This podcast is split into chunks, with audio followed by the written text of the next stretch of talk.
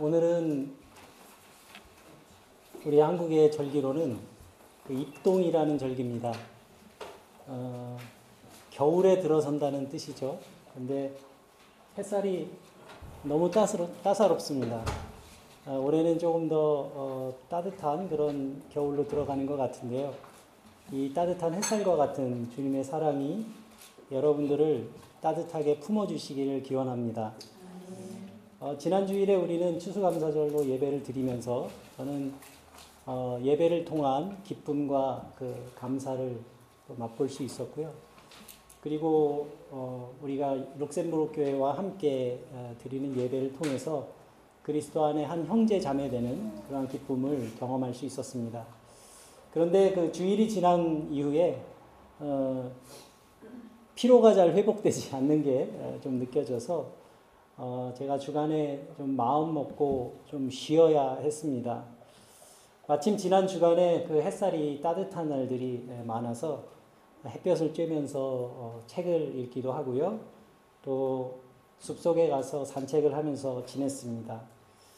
그런데 그렇게 몸은 어, 쉬어도 어, 제 마음은 어, 분주한 한 주간이었던 것 같습니다. 이제 그 11월 마지막 주일이 되면 어, 교회력으로는 그 새해가 시작이 됩니다.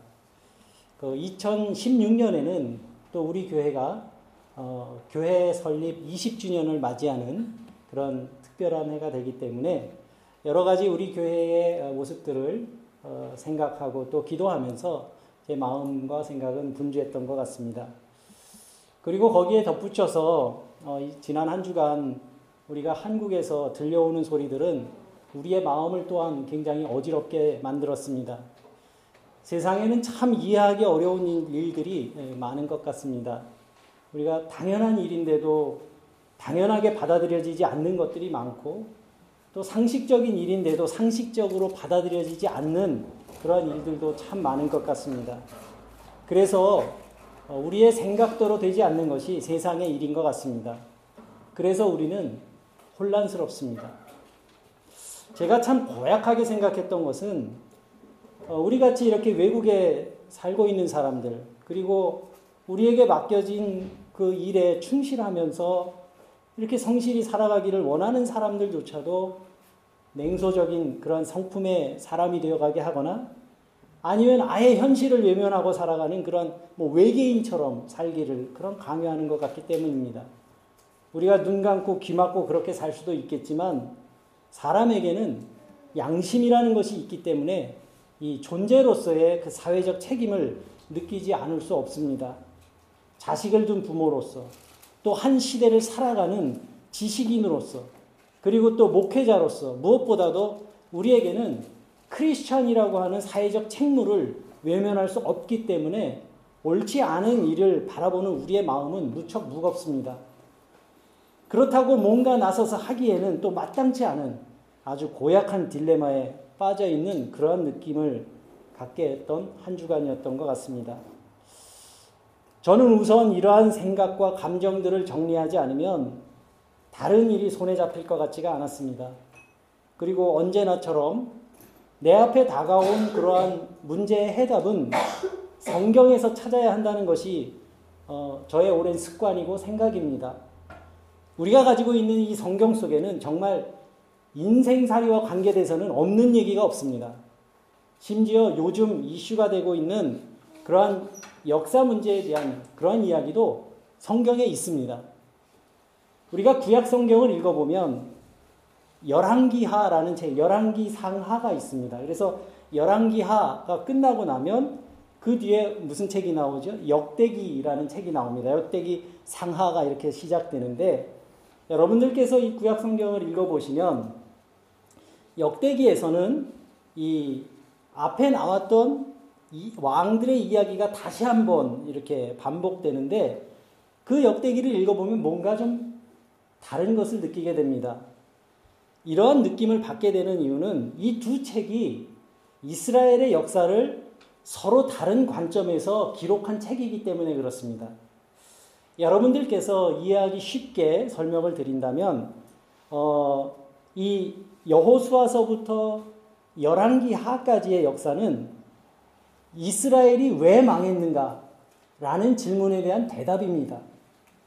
그래서 열왕기서에서는 그 위대한 다윗 왕과 솔로몬 왕의 치부를 그대로 드러냅니다. 다윗이 가장 충신, 어, 충신이었던 그 우리아의 아내를 빼앗은 이야기, 그 인간적으로 얼마나 비겁하고 정말 비열하기까지 한 그러한 이야기도 그대로 기록하고 있습니다.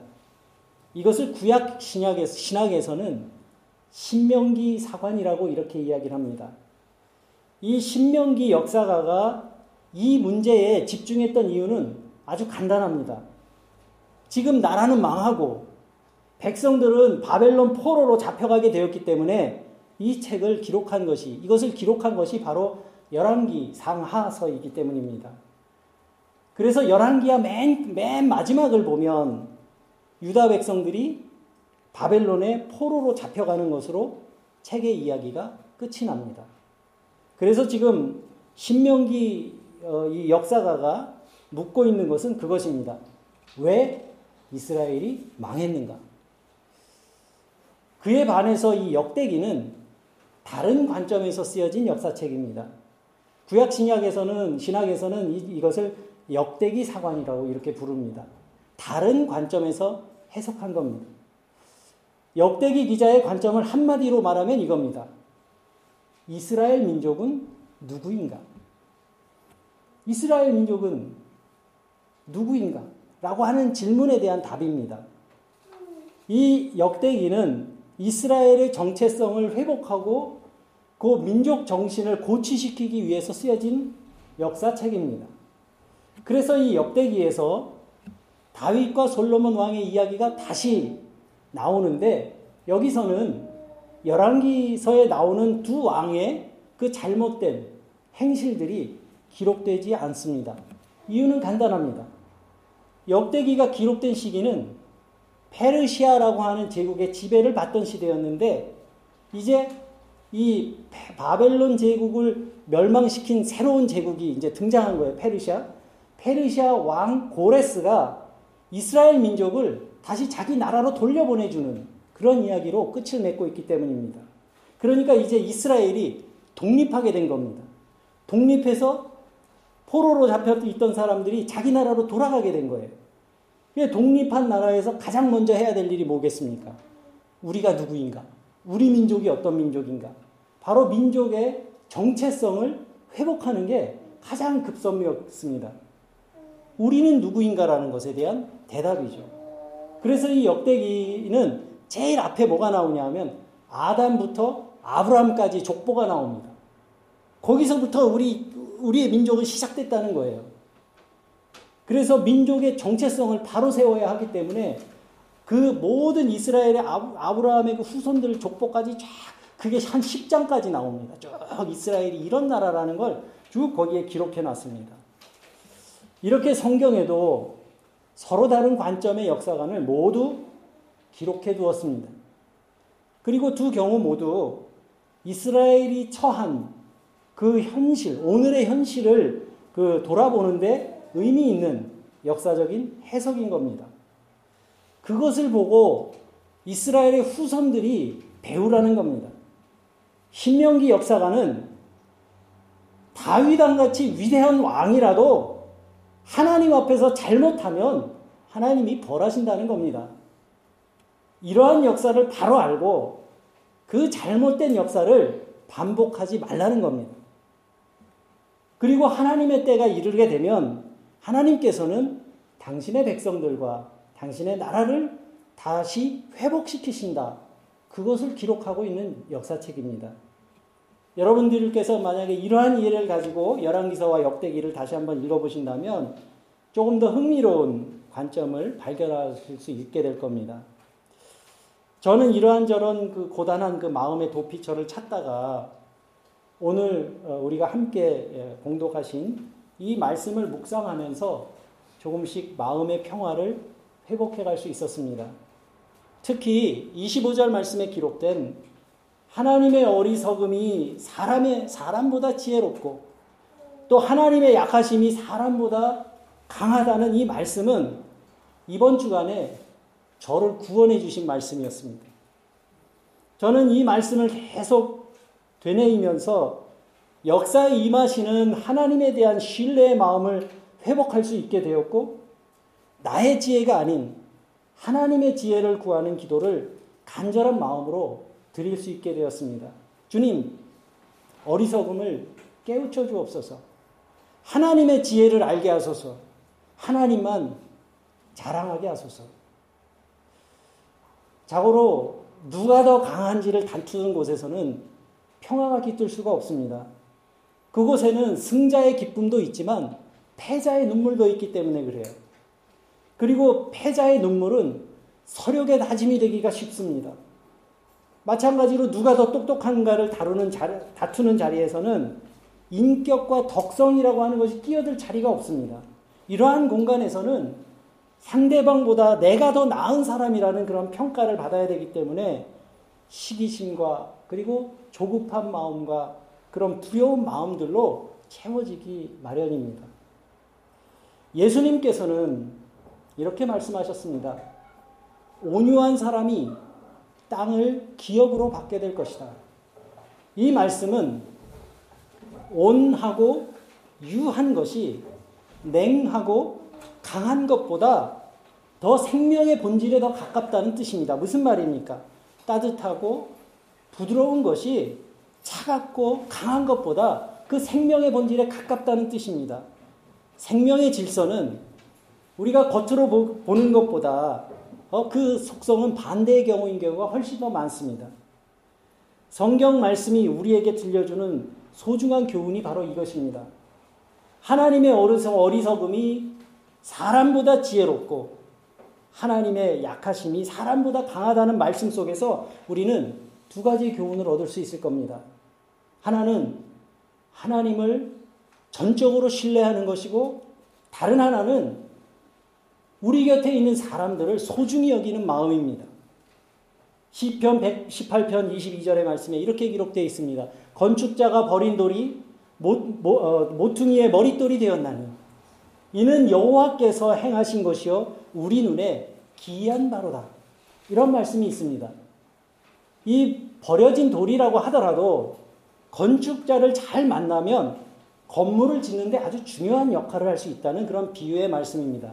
물론 이 말씀은 예수님 시대에 종교 지도자들과 또 사람들에게 버려지셔서 십자가에서 죽으신 예수님을 비유한 말씀이지만 이 말씀은 동시에 우리가 사람들을 대할 때 어떤 태도를 취해야 하는지 생각하게 해주는 그러한 말씀이기도 합니다. 왜 그렇습니까? 모두가 하나님이 지으신 피조물이기 때문에 그렇습니다. 성경을 읽다 보면 때때로 이해하기 어려운 그러한 일들이 많이 기록되어 있습니다. 저는 목사로서 이렇게 성경 말씀을 읽을 때 저도 잘 이해가 안 되는 게 있어요. 어떤 측면에서 그러냐 하면 예수님께서 승천하신 후에 마가의 다락방에 성령의 역사가 나타나고 또 새 하늘과 새 땅의 전령이 교회를 이 땅 가운데 세워, 세워 가시는데 이때 교회를 세워 가시는 그 막중한 인물을 그 맡긴 사람들의 그 면모를 살펴보면 참 이해가 되지 않는 점이 참 많아요. 무슨 말씀인가 하니 좀 조직력도 있고 또 좀 뭔가 잘 훈련되고 좀 이 탁월한 사람들을 세우셔서 하나님의 일을 맡기셨다면 좀 더 수월하고 좋았을 텐데 성경에 나오는 인물들을 그 면면을 살펴보면 그야말로 평범한 것을 넘어서서 아주 보잘 것 없는 사람들을 가장 먼저 부르셨다는 사실입니다. 왜 그런 것일까? 사실 이렇게 일하시는 하나님의 방식을 생각해 보면 저 같은 사람에게는 정말 큰 은혜가 아닐 수 없습니다. 저같이 건강하지도 못하고 또 지혜롭지도 못해서 뭐 버려진 막대기 같이 어리석고 쓸모없는 사람을 귀하신 하나님의 일에 사용하신다는 게 저 자신도 이해 안 될 때가 있지만 정말 그 말씀을 곰곰이 생각해 보면 참으로 놀라운 하나님의 은혜인 것입니다. 하나님께서 들어서 사용하시는 사람들, 그 사람들에게는 공통점이 있습니다. 어떤 사람들이겠습니까? 자기를 내세우지 않는 사람들입니다. 그래서 그, 그들은, 그 사람들은 하나같이 부르심을 받을 때 정중히 거절합니다. 이것은 겸손하기라기, 겸손이라고 하기보다는 자기 주제를 아는 거예요. 자기의 처지를 아는 겁니다. 어쩌면 하나님이 이루어 가시는 역사는 이렇게 자아에 갇혀 있지 않은 사람들을 통해서 이루어 가시는 것이 아닐까. 우리가 생각하게 해주는 대목입니다. 그래서 사도 바울은 오늘 본문에서 이렇게 말씀합니다. 하나님께서 세상에 미련한 것들을 택하사 지혜 있는 자들을 부끄럽게 하려 하시고 세상에 약한 것들을 택하사 강한 것들을 부끄럽게 하려 하시며 하나님께서 세상에 천한 것들과 멸시받는 것들과 없는 것들을 택하사 있는 것들을 폐하려 하시나니 세상에서 미련한 거, 약한 거, 천한 것들과 멸시받는 것을 좋아할 사람이 누가 있겠습니까? 아무도 없습니다. 그리고 어떻게 미련한 것이 지혜로운 것을 부끄럽게 하며 또 어떻게 약한 것이 강한 것을 부끄럽게 할 수 있겠습니까?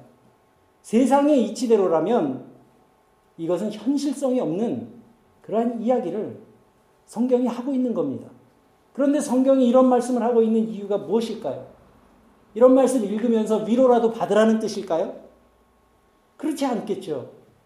성경이 말하려고 하는 것은 그러한 연약함들이 누구 손에 붙들리느냐, 그것에 따라 달라진다는 뜻입니다. 그것은 그리고 하나님에 대한 신뢰이기도 합니다. 길바닥에서 뒹굴던 돌멩이 몇 개가 소년 다윗의 손에 들렸을 때 그 돌멩이는 역사의 흐름을 바꿔놓는 돌멩이가 되었습니다. 골리앗을 쓰러뜨린 거죠. 그리고 또 아주 저기 시골 시골 어디 사람들도 찾아가기 어려운 미디안 광야에서 목동으로 늙어가던 모세라고 하는 노인도 나이 80이 돼서야 하나님의 부르심을 받고 하나님 손에 붙들렸을 때 이스라엘을 가나안으로 인도하는 민족의 지도자가 되었습니다. 그래서 우리는 자꾸만 지금 내가 누구 손에 붙들려 살고 있는지를 우리는 돌아봐야 합니다. 그리고 그 대답에 따라서 우리의 삶의 모습도 달라질 수 있습니다. 그렇다면 여러분, 우리가 하나님 손에 붙들려 산다는 말은 무슨 뜻일까요? 제가 이번 주간에 읽은 책 중에 그 헨리 나우엔 신부님이 쓰신 춤추시는 하나님이라는 책을 제가 읽었는데 이 책에서 제 마음에 다가오는 그런 말씀을 제가 읽었습니다. 이렇게 써 있습니다. 마귀의 사전에 없는 말들이 있습니다. 그것은 연약하다, 내려놓다, 엎드리다, 울다, 애통하다, 슬프다 같은 단어입니다. 그 대신 마귀는 우리에게 속삭입니다. 절대 약한 모습 보이지 마십시오. 잘못하면 이용당합니다. 약해지지 마십시오. 상처받습니다. 절대 남을 의지하지 마십시오. 이런 말들을 속삭인다는 거예요. 우리가 흔히 듣고 있는 이런 말이 현명한 말처럼 들릴지 모르지만 지혜의 음성과는 거리가 먼 겁니다. 그렇습니다, 여러분. 하나님은 우리에게 닥친 고난이라고 하는 재료를 사용해서 나를 빚으시고 또 하나님과 더 가까워지게 하신다는 것을 우리, 우리로 하여금 깨닫게 하시는 겁니다. 우리는 쉬운 승리를 더 좋아합니다. 위기 없는 성장을 더 좋아하고요. 통증 없는 치유를 더 좋아합니다.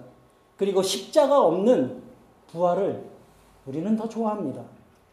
그런데 하나님의 원리를 이해한 사람들은 내게 닥친 고난을 부정적으로 받아들이지 않게 되는 겁니다. 내가 겪고 있는 그 아픔을 내 계획에, 내 뜻의 걸림돌로 보지 않고 오히려 하나님을 받아들이도록 나를 준비시켜 주시는 그분의 방편으로 바라보게 된다는 말씀입니다. 그리고 이것은 내 상처와 그 어지러운 마음 가까이에 그리스도께서 사시도록 내 마음 속에 그리스도가 가까이 계시도록 하기 위한 하나님의 계획이라는 것입니다. 저는 이러한 영적인 발견이 참 놀라웠습니다. 그러니까 우리가 영적인 의미에서 생각해 본다면 사실 우리가 이 세상 살아가면서 우리가 할 일은 그렇게 많지 않은 겁니다. 저는 그 물에서 노는 놀이를 별로 좋아하지 않습니다. 겁이 많아가지고요. 그런데 제가 그 네덜란드 헤이그 저 뒤편에 가면 쉐베닝엔이라고 하는 제가 발음을 제대로 했나요? 쉐베닝엔이라고 하는 유명한 휴양지가 있어요. 거기에 가면 북해 해변이 아주 아름답게 펼쳐져 있는데 그 물에 앉아 그 어, 북해에 갔을 때 만약 내가 물에서 노는 스포츠를 한 가지를 반드시 해야 한다면 저는 윈서핑을 배워보겠다노라고 이렇게 마음을 먹었던 적이 있어요.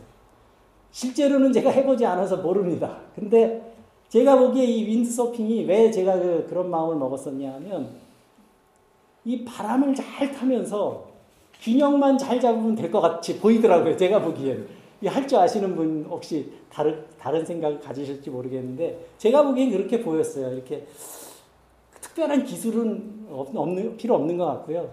이렇게 바람 부는 대로 균형만 좀 잘 잡으면 될 것 같더라. 이렇게 보였습니다.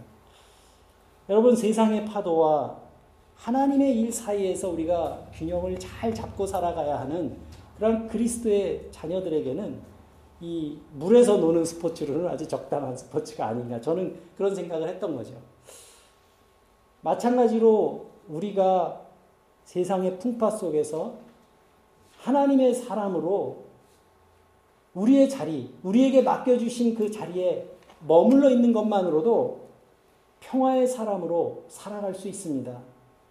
하나님께서는 뭔가 능력이 탁월해서 뛰어나서 큰 일을 해낼 것 같은 사람보다는 하나님 앞에서 자기를 내세우지 않는 사람들을 찾으셨습니다.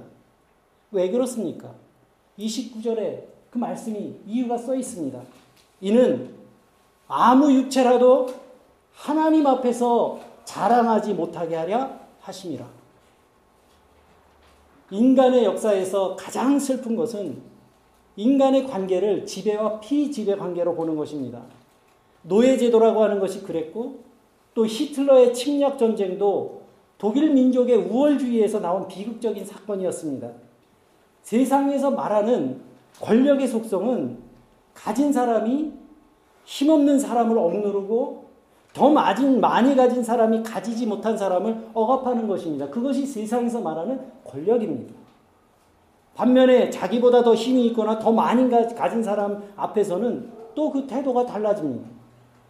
어쩌면 이것은 사회적 동물인 인간의 본성 중의 하나일지도 모릅니다. 그래서 이러한 인간의 속성을 잘 알고 계셨던 예수님께서는 당신의 제자들에게 이러한 지배의 욕망에서 벗어나야 한다고 가르치셨습니다. 마태복음 20장 26절에서 예수께서 이렇게 말씀하셨습니다. 너희 중에 누구든지 크고자 하는 자는 섬기는 자가 되어라. 결국 예수께서 당신의 온 삶을 통해서 가르쳐 주신 것은 서로를 인정해주고 또 서로를 보살펴주고 섬기는 일이었습니다. 이것이 인간관계의 전부이고 예수님의 이러한 삶에 대한 이해가 하나님께로부터 오는 지혜의 전부였습니다. 그리스도를 따르는 신실한 제자가 된 우리는 이 사실을 잊지 말아야 합니다. 우리는 나를 알아주기를 바랄 때 우리의 마음속에 병이 생깁니다. 또 내가 중심에 서야 한다는 생각에서 공동체에는 불화의 싹이 자라납니다. 그렇지만 상대방의 연약함을 기회로 여기지 않고 돌봄과 사랑의 마음으로 감싸 안는 곳에는 그리스도의 평화가 싹트게 됩니다. 예수님이 말씀하신 온유함은 그냥 고개 푹 숙이고 죽은 듯이 살라는 그러한 뜻이라기보다는 약한 것으로 강한 것을 이겨내는 것. 사랑하는 마음으로 미워하는 마음을 넘어서는 것. 그리고 선함으로 악함을 극복해내는 것. 십자가로 죽음을 이겨내는 것. 그것이 바로 온유함이요. 하나님께로부터 오는 지혜라고 삶으로 우리에게 가르쳐 주셨습니다. 예수님이 말씀, 사랑하는 교회 여러분, 우리에게는 하나님의 일을 측량할 만한 지혜가 부족합니다. 다만 우리가 알 수 있는 것은 하나님의 미련한 것이 사람의 지혜보다 낫고 하나님의 약한 것이 사람보다 강하다는 그것 한 가지입니다. 여러분들은 지금 누구 손에 붙들려 계십니까? 하나님의 지혜에 여러분들의 몸과 마음을 맡기시기 바랍니다. 하나님의 미련한 것이 사람의 지혜보다 큽니다. 하나님을 신뢰하고 또 그 하나님을 의지하면서 우리가 굳이 자랑할 것이 있다면 우리의 연약함 속에서 일하시는 오직 한 분, 그분만을 자랑하는 저와 여러분들이 되어 가시기를 주님의 이름으로 간절히 기원합니다.